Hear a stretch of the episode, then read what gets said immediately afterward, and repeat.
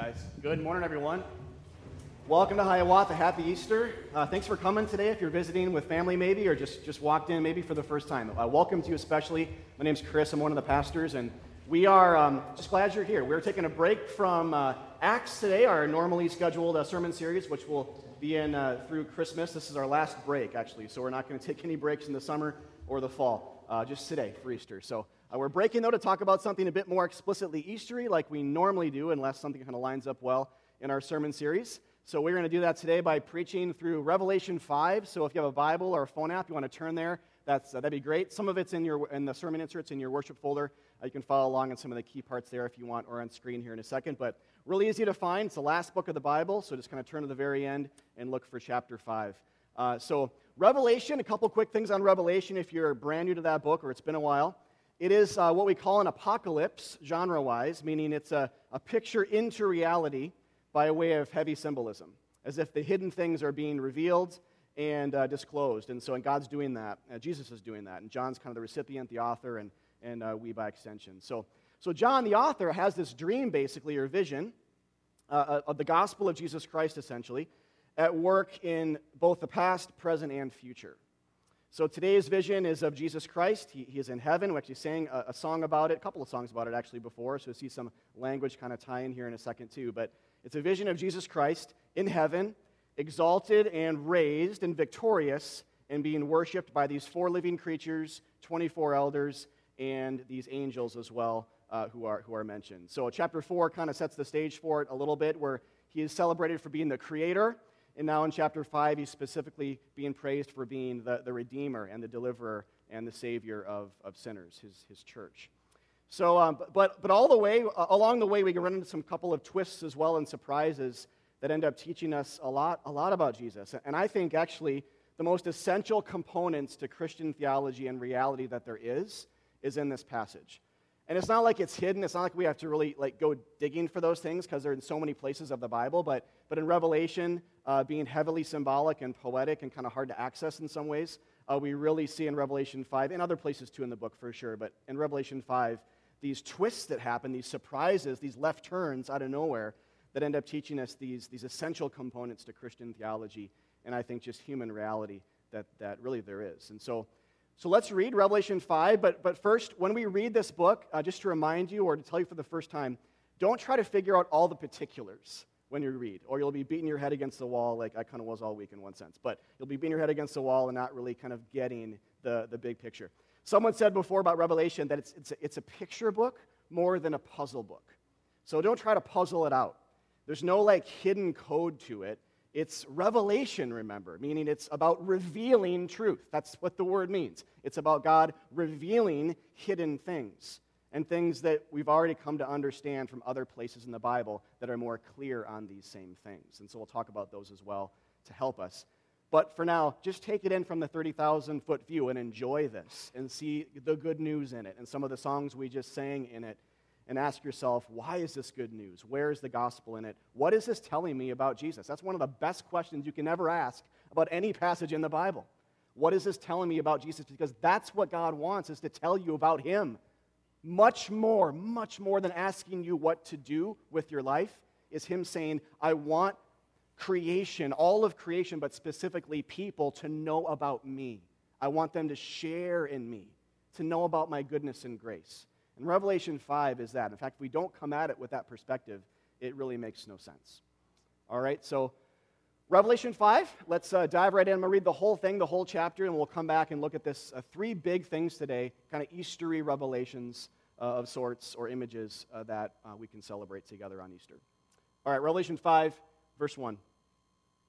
Then I saw on the right hand of him who is seated on the throne, speaking of God, a scroll written within and on the back, sealed with seven seals. And I saw a mighty angel proclaiming with a loud voice, Who is worthy to open the scroll and break its seals? And no one in heaven or on earth or under the earth was able to open the scroll or look into it. And I began to weep loudly because no one was found worthy to open the scroll or to look into it. And one of the elders said to me, Weep no more.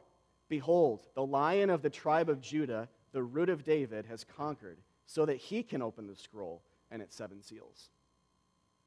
And between the throne and the four living creatures and among the elders, I saw a lamb standing, as though it had been slain, with seven horns and with seven eyes, which are the seven spirits of God sent out into all the earth.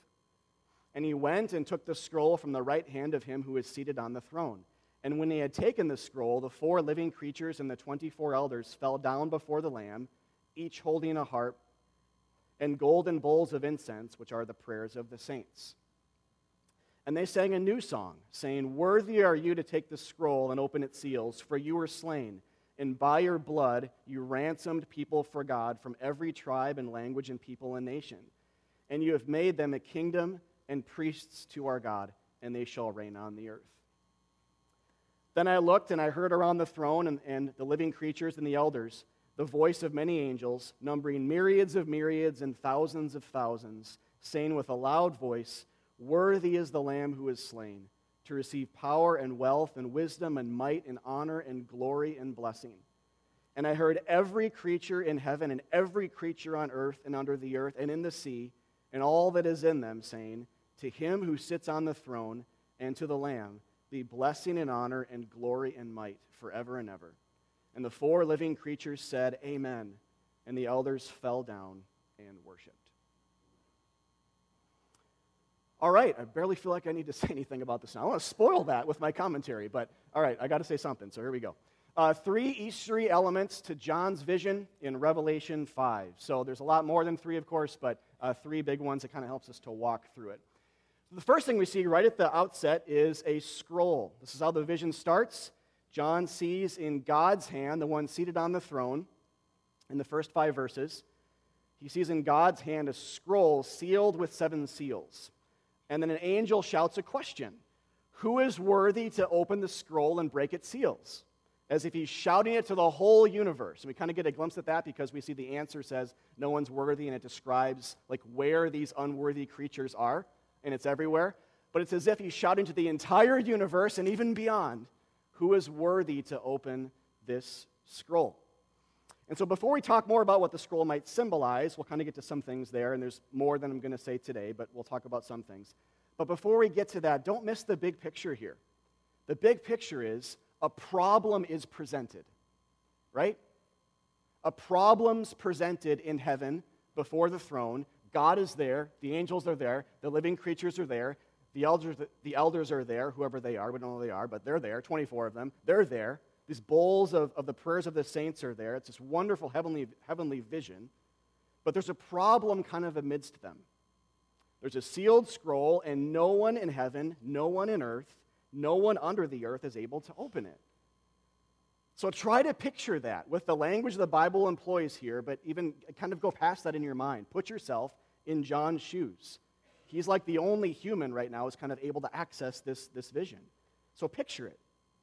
This means the strongest of angels, the wisest, most moral, and just best of people, or the darkest of demons can't do it.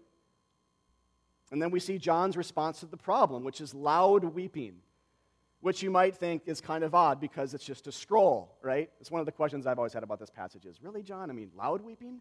Maybe one tear down the cheek, but loud weeping? Um, it's just a scroll. But what this tells us, this is not just about seals, right? No one's going to cry over, uh, over an un, like an unseal or a seal that's unsealable scroll. It's more than just about seals. This is about an insurmountable problem, kind of like death, or really, our salvation as sinners. As Jesus himself says in the New Testament before he dies, he says, It's impossible for people to be saved. It's impossible for sinners to be saved into God's presence. It's impossible. It's, it'd be easier for a camel to pass through the eye of a needle, which is to say, it is impossible. And so, wouldn't you weep if that's what the scroll symbolized? If the scroll symbolized like an in, insurmountable problem, like, like our salvation? You and I, like John here, are completely unsavable. That's why he's weeping. All right, but then, kind of out of nowhere, the solution presents itself by way of one of the elders. So, one of the elders gets up, one of the 24, and puts his arm around John, and says, Weep no more. Don't cry. Why? Behold, the lion of the tribe of Judah, the root of David, Jesus Christ, he can open the scroll and he can open the seven, the seven seals. And so, right off the bat here in Revelation 5, we, we learn something very important about Christianity here.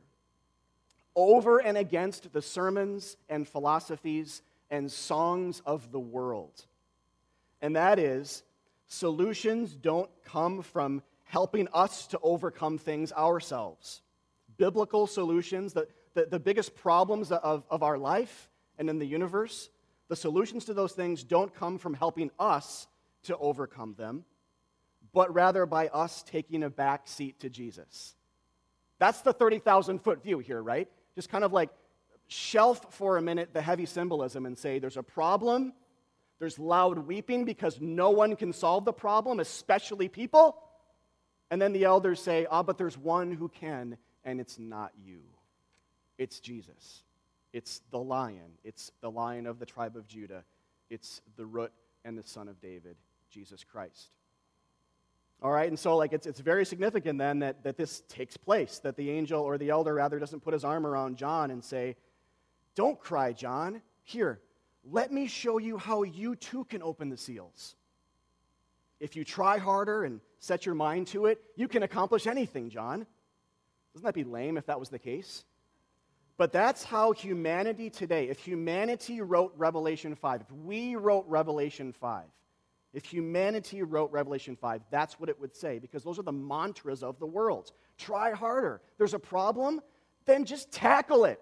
Take the mountain, figure it out, do the math, walk across the water, figure it out. You can do it. Don't let anybody ever tell you you can't do it. And then we have Revelation 5 that, that burns that idea, that speaks back against that idea, and absolutely destroys it. Absolutely destroys it in speaking against it. All right? And in fact, that's actually what sin is. If, you know, this is the reason why humanity would do this, why we would all do this. I'm speaking to all of us, too, Christian or not. This is like at our core, this is who we are. This is what sin is. Is we don't want a God who tells us we can't do it. We want a God who tells us we can. We want a God who flatters us.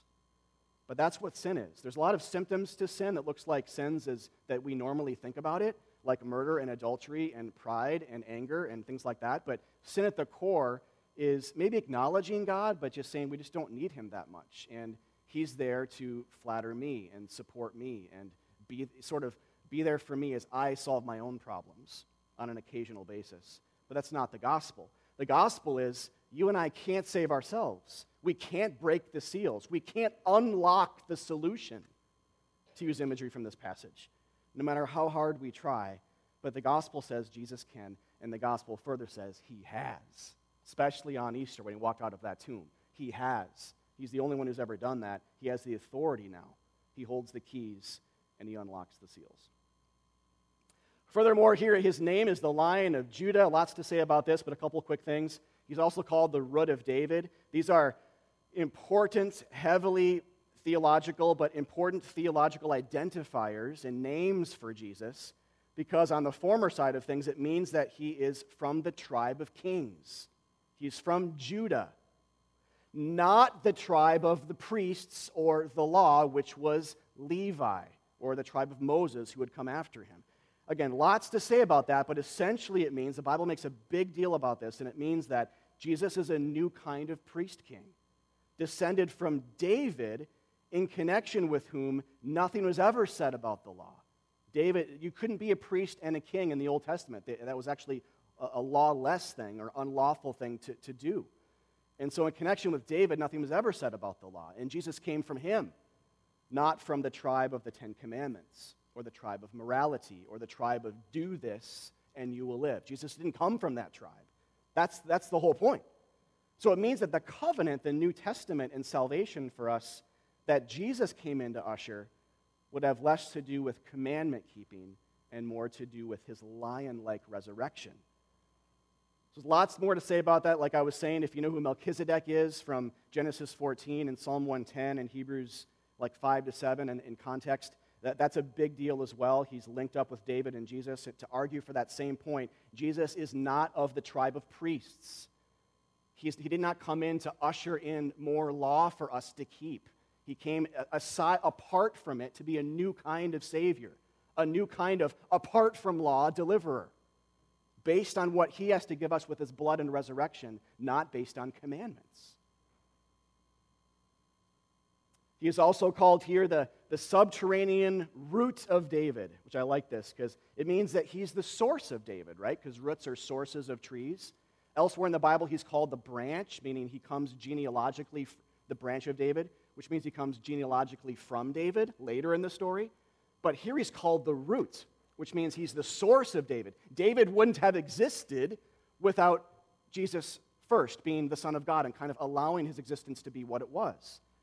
And so that means there's a theological connection. Everything David was a thousand years before Christ was a glimpse of who Jesus would later be. Many things, but in this case, a kingly conqueror, a Goliath slayer who engulfed, chewed on, and spit out death for us, just like a heavenly lion. All right, and, and here's, I was mentioning before to start this whole thing, there's a twist here, though, in the vision. So that's kind of what we're seeing first is this this huge, like lion like, victorious picture, kingly picture of Jesus who's going to take that scroll and solve problems for us. He's the only one that can do it. But, but here's the twist the vision goes on. The twist is the way he did this conquering, the way he reigned as a king, the way he fought our battles, was not in a very lion like way at all, at least as we understand it. All right, so we got to keep reading for this. The second thing we see in the vision after the scroll and the lion, being the initial kind of visual to the solution, is a slain lamb who's now standing. So it's as if John, looking at the lion, hearing about all these things we just looked at, kind of like blinks or squints and just gets steps over to the side a little bit and kind of looks at him from a different angle. And all of a sudden, the lion starts to look a little bit more like a lamb. So, this is really important. We're moving from the problem to the identified solution being the lion, the Son of God, to now the how the solution is exactly going to come into being, which is the lamb. This is crucial for, for Christian theology and understand this. He says, I saw a lamb standing as though it had been slain, right? So past tense, which means John is seeing this after Jesus' death and now resurrection. We know this because we know it was written like around 80, 90, but also just theologically, he has seen this after Jesus' death and resurrection. Now he's standing in this victorious posture, which means he's no longer lying down in the tomb, right? He's alive, he's risen.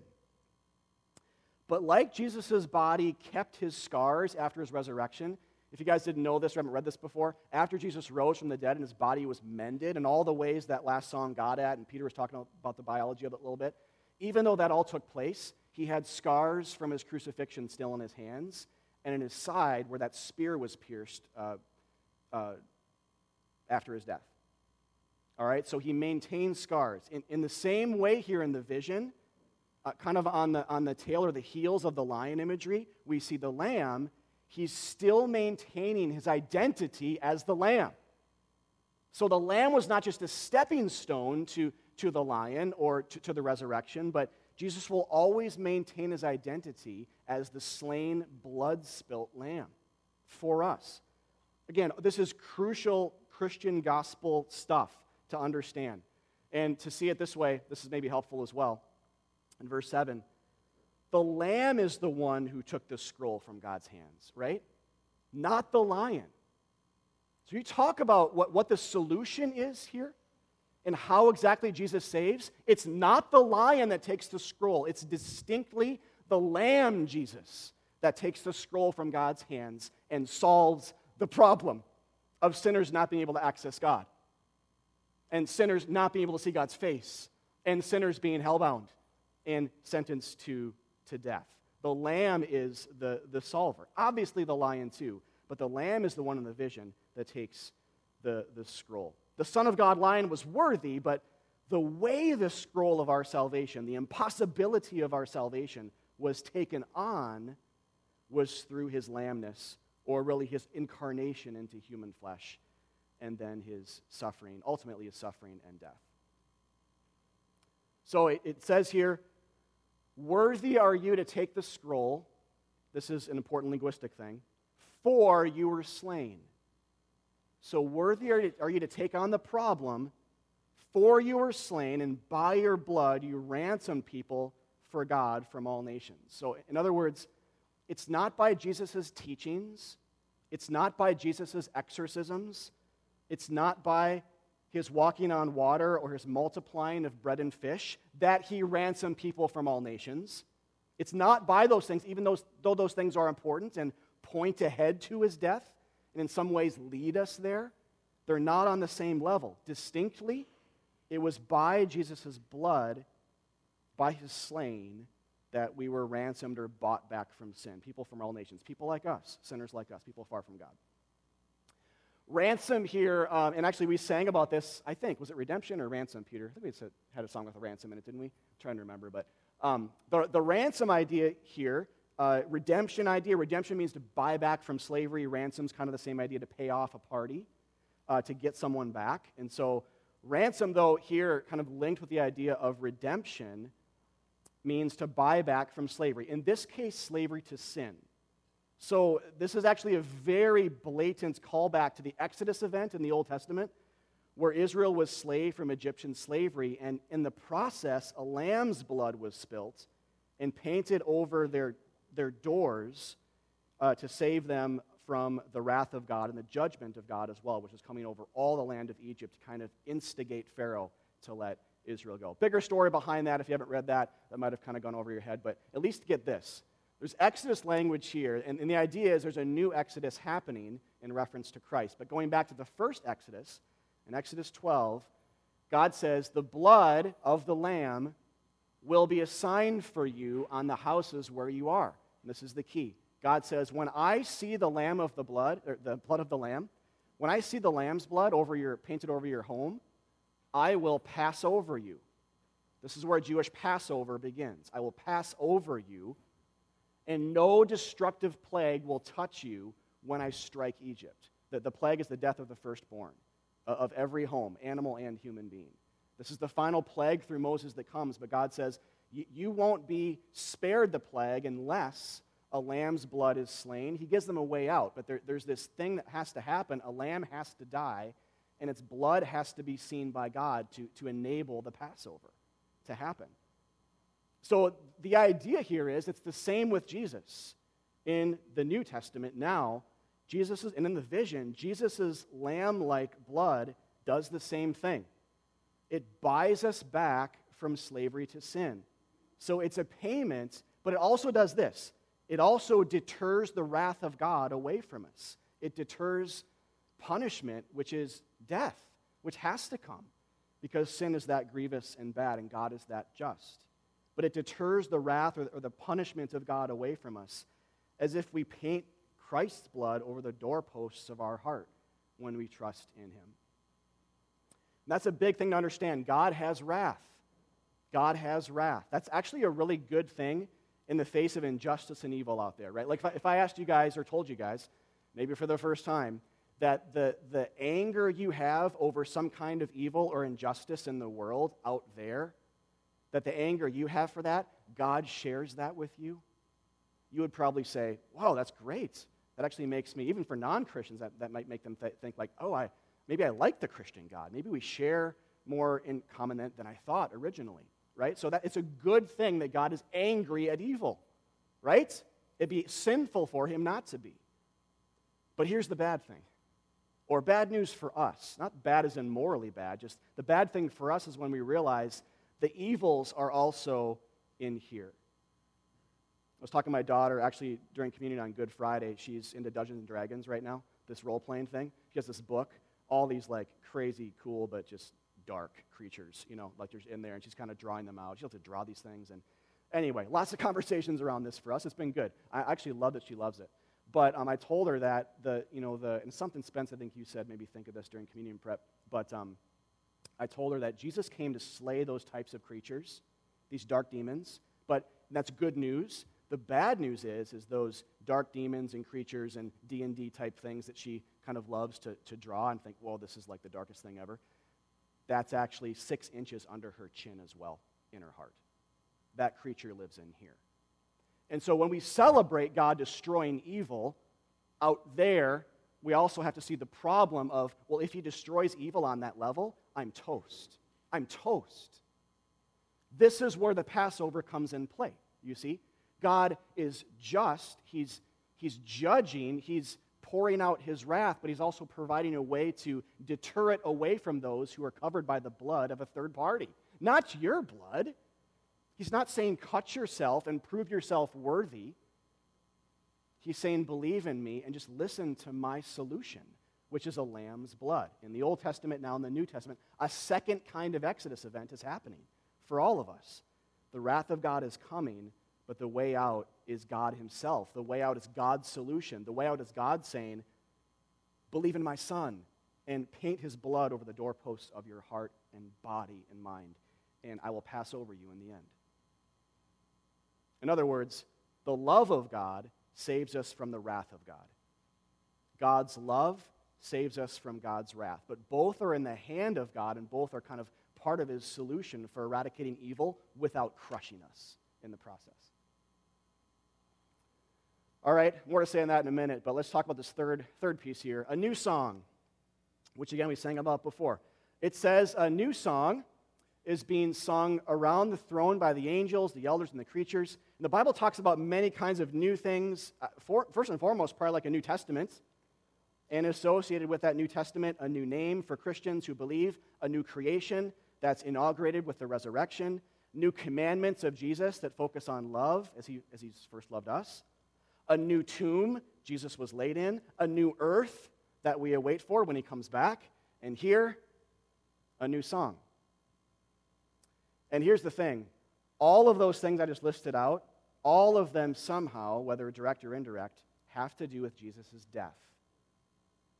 Actually, if you read Psalm 40, it's a psalm of David, a new song is mentioned there in connection with David's sufferings, which then explains why we see a new song here in connection with the second David's sufferings, Jesus' sufferings, the root of David's uh, sufferings as, as well.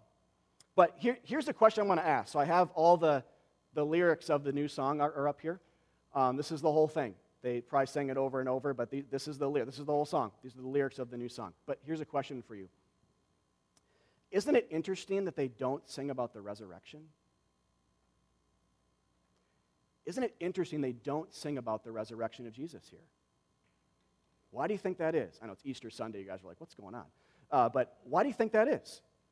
Why is the lamb the focus? Why is his blood the focus? Why is his slaying the focus and given more ink in this song? Now, I think the resurrection is implied, of course, and obviously extremely important. Without it, Christianity falls. But here's not a part of the new song's lyrics. So I think the answer is when you factor in that this is a song, that this is worship happening here, the reason that the resurrection is kind of strangely absent has to do with how much more the death of Jesus reveals his love for us than the resurrection does. Both are important, but the death of Jesus is linked with sacrificial love more than the resurrection. It just is. The resurrection demonstrates power over death and makes us cheer, and like that last song, makes us taunt death. But the death of Jesus beforehand makes us sing a different kind of song, a song of love and thankfulness, and really saying, God must really, really love me. If he didn't withhold his one and only son, but gave him up to die for me, he must really love me. And I can't even begin to fathom that kind of love. I know I don't deserve it. He must have got it wrong. I'm not worthy of that. But this is the song that we sing. Like, in other words, when I want to show my love for my wife and kids, I don't flex my muscles to them. Or, like, Emmett, watch me do pull ups you know? I've done that before, actually. And he's like, uh, this is weird, but he's like, oh my gosh, dad did pull ups, you know? Because he's like, I want to do that. He can't do one yet. But anyway, that's not like me showing love for them, though. When I, when I want to show love for my wife and kids, I don't flex my muscles or do pull ups. Instead, I come underneath them, sacrifice for them, and bleed for them. That shows love. In some way, I suffer for the, for the sake of their comfort. I save them from something. That's what ultimately love is. And like you, any wedding you go to with vows, that's kind of like that's what vows ultimately get at. And all vows are a little bit different, but they're promises to sacrifice for one another. Sickness won't make me run away from you, wife or husband, right? That, that's a version of that, but there are many. That's love. The Bible agrees. Romans 5 8. God demonstrates his love for us in this while we are sinners, Christ was raised? No. While we were sinners, Christ died for us. That's where we see the love of God. 1 John 4:10. This is love. He's going to define it. Not that we loved God, but that he loved us and sent his son to die as an atoning sacrifice for our sins. That's what love is. That's how we know he loves us. If he just flexed his muscles and, ro- and rose from the dead, but there's no atonement for sin and no demonstration of love, we'd be missing a, a huge part of the puzzle, right? So when people say on Good Friday sometimes, like, it's Friday, but Sunday's coming, did anybody hear that two days ago? That's a great thing, amen. At the same time, don't go too fast past Good Friday. I mean, Good Friday is not just he had to die so that he'd be raised. No, he had to die because he loved you guys. He wanted to die for you. That was, that, that's the reason everything exists is for the sake of his death. Everything exists for the sake of that plan A. It was not God's plan B. Everything exists for it. The vision's helping us to see this. Jesus will always be the Lamb. He didn't lose that status, right? So, in other words, isn't this the main reason we sing every Sunday? The resurrection proves to us that his death was really for us and not just sentiment. Meaning, it really accomplished something. He really was dying for the sins of the world. Good Friday worked. He wasn't a madman or a liar. The resurrection proved all of this. Death has been defeated. But what makes us sing a new song to God ultimately? What woos us? What makes us want to see Jesus burst out of that tomb? Is it not because we are under the sentence of death because of our sins? And is it not because God sent his son to bear that sentence for us? And is it not because we want the love that he showed us there at the cross to be shown stronger than death? See, the death and resurrection of Jesus amplify each other. Left alone, they both wither and, and they fail, and, and they fail to become good news for us. That's why we're seeing both play off each other here in heaven. This is like a, a heavenly, eternal. This is the way it's going to be forever. He will always be this way because the gospel will always be this way, and because truth will always be this way. All right, so a, a couple things here. Um, where do we go with this? I, I, put here applying a big God apocalyptic passage because um, in one sense, this is really, it's really easy. The, the, the, the, application is read this and stand in awe and be thankful this, this is the case, and, and I'll talk about that. Uh, another sense, it gets, it gets kind of tricky with, with the details. Um, but but here's, here's the two angles that I was thinking of this week uh, that I think God has for us that I want to pass on. So the, the first is the Trinitarian angle. So here's what I mean by this. Basically, what we're seeing in the, in the passage is a picture of the Trinity Father, Son, and Holy Spirit working together to bring about redemption for us. And here, here's how it works. I wrote it out for, just for clarity here. The Father has the scroll of the problem of our salvation in his hand. He identified, God the Father identifies the problem. He gives the scroll to his Son, the Lamb, to open and to ransom people for God with his blood. And now the seven spirits of God are going out into all the earth to spread this message. Isn't that the story of the Bible right there? This is just apocalyptic version, you know, a Revelation version, kind of John version stuff, but that's the whole story of the Bible. The seven spirits aren't like literal there. There's only one spirit of God, but seven is symbolic. Just like the lamb has seven eyes, doesn't really have seven eyes. He's seeing this to say it's symbolic for fullness. So Christ has perfect vision. He has perfect foresight. He, he is the, the ultimate seer of problems and solver of them. And so the seven spirits means the Spirit of God in his fullness is going out into the earth, saving people like us from their sins, empowering the church to preach the gospel and say, all this stuff's actually true. It's not mythology. This is true. This is like, I was talking to, speaking to my kids, talking to Jane again. She's not here. She's going to be here second service. Hope I can say this to her, uh, with her in the room. But um, she, she, we were talking about the, um, the, the chimera. You guys know what that is in Greek mythology?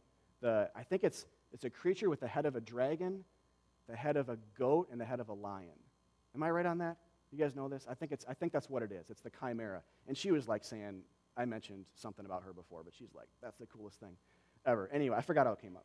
But I, I had th- all this on my mind, and I thought, that's not that far from Revelation, actually. You know, like, it's, Jesus is kind of like the chimera. He's, he's like a lion, he, he, he's also a lamb, and he has the face of a human like us as well. All right, take that for what it's worth. But, but here, here's the difference. All that stuff, the chimera, that's mythology. This stuff's actually historical and true. That's a massive chasm in between of significance for our lives, right? We can be entertained by the former. We can maybe allow the former things to point us to things that matter more, like Jesus. That's good. It's rich, actually. I encourage you in that. The things of culture and the world that, that God has here by design, but, but Jesus himself is, is the true thing. All right? Anyway, this is the Trinitarian angle. This is what we call big God theology in the biz. All right? This is not a picture of a God who is lonely or needy, but a Trinitarian God who is complex, unapproachable, and yet immanent and close to us and gentle and strangely human like at the same time. In fact, fully human. One who came into the world to share himself with us because he loves us and he wants to save us from sin and death. And this is crazy, but awesome, right? Christianity is many things, but it's not boring. This isn't boring. Unitarianism is boring. It's more, more boring than Trinitarianism, anyway. But the idea that God is not a Trinity, that's a much more boring theology and picture of reality than the Trinity. The Trinity is much more creative and complex and artistic and impossible to comprehend, yet kind of possible because God wants to reveal it to us. All right, that's another sermon, though. That's the first thing. The second, this is basically saying the story of the Bible is there. The second thing is to invite you into it. So um, there's a bigness of God in this passage, but also an invitation. John is being invited in here by God and, and the angel showing him this vision to see just how wonderful and eternal the idea of the gospel is. Kind of like us today. This is, and I encourage you when you read Revelation, that's kind of what's happening. You're being drawn in to see, maybe for those of you who are Christians, just how significant and big and powerful and beautiful the things that you already believe are. But if you don't believe yet, to show you for the first time that this, this is, these are the high and mighty things that have come very low for us to hear with our ears and to sense and to understand. This passage is simply about the gospel, the core of the Christian faith. And it's not an image of fear. It's trippy, it's odd, it's heavenly. But here's the thing with theology, and I was kind of saying this before, but theology is very difficult because God is like this. He's transcendent. But it's also easy because he's a revealer. Like when you ever study, whenever you study theology, you'll have moments where this is really difficult. Well, that's because God is really difficult in like a I can understand him kind of way. But you'll also have moments where you'll say, This is really easy. I can understand this, which should blow us away. That we can actually understand things about God who said, Let there be light, and there was. Let there be planets, and there were. We can understand him. The reason we can is because he became human and he spoke our language. The reason we can is because he's a revealer. He wants to show himself off. He wants to be known. He's not hiding. If God wanted to hide, why in the world did he become human? Why in the world did he become like us and walk around us and talk? Right? He wants to be known. He wants you guys and me to know him. And the way all that happens is through Jesus. He is the bridge, He's the access point, He's the revelation. He's the lamb who's like a lion and who became, became like us. And that, that's how we can understand this vision. And Revelation 5 is a good example of this. Without the gospel, how would we even begin to understand this vision, right? All right, that was kind of a bit of a sidebar, but here's the invitation trust Jesus to save you and don't fear. I've talked to a lot of people before. We preached the Revelation uh, years ago now, 2011, I think it was. It's been a long time. Um, but since then, many people who have said, even recently, Revelation's always been a fearful book to read. And there are many reasons for that, some of which um, are just bad teaching or misconceptions or whatever. And I totally understand. If that's your perspective, I get it. So don't feel weird if that's your perspective. But the good news is, it should be the opposite, actually, of fear. Like, you shouldn't have to fear it because of the Lamb. You're not in Revelation reading page after page after page of God as judge who can't wait to squash you. And then he says, Oh, good news, I'm coming back. We're like, No, don't come back. You know? That's not the point. The, the point is the Lamb is the posture of God, right? Don't fear. This heavenly, holy, apocalyptic image of Jesus standing victorious over all things essentially consists of him saying, Look at my bloody hands and bloody side. That's, that's the posture of God towards us forever. Isn't that amazing? Yes, God is the judge of all, but here's the good news the judge has a son, and his son is your advocate. And God is the one who sent him in the first place. So there would be a way for him to do justice without crushing us. Instead, he and his son, God, and the Son and the Holy Spirit got together and planned, and they said, The lion will be crushed instead. So let him take the form of a servant, let him take the form of a lamb, and become like those we love in order to save them. Don't you love the idea of God and his triune self scheming to save you and to destroy the devil at the same time? He, he has, and he is, and and he kind of will in the end. This is what we see here. And this is the vision John sees. It's, it's not of Jesus holding the Ten Commandments in hand, but instead of showing his scars and showing his side. The risen, victorious Lamb, the subterranean root of David that is now above the ground because he's been resurrected, is showing you his spilt blood and saying, It's really okay everything's going to be okay. Weep no more. See my scars? I love you. And all creation sings his praises and worships forever because God is like that. And he'll never change. So let's pray. Father, thank you for uh, this, this passage that gives us a glimpse into just how majestic and awesome and heavenly and um, anti darkness uh, anti all things evil, and even like anti our misconceptions about you in a lot of ways. We all bring those. You are. Father, thank you that you are forever the Lamb. The, the, the cross was not a stepping stone to the resurrection, it was the thing. It is the thing that, that we wrap communion around, the thing we wrap um, remembrance around, the, the thing that we wrap this new idea of the second Exodus around, deliverance, ransoming, redemption around. And in the vision, it's the Lamb who's sung to. Again, you'll always be the lion, Jesus. Praise be to God. You'll always be the king. Praise be to God. But you'll also be a, uh, you're never above your scars. You'll always show off your scars. So it'll be clear forever and ever and ever that Jesus saves us and we don't save ourselves. So help us to sing in response and gladness on this Easter Sunday that the risen, victorious, slain lamb is now alive, like he's walked out of the tomb and his scars remain to show us love and to show us what the gospel truly is. In Christ we pray. Amen.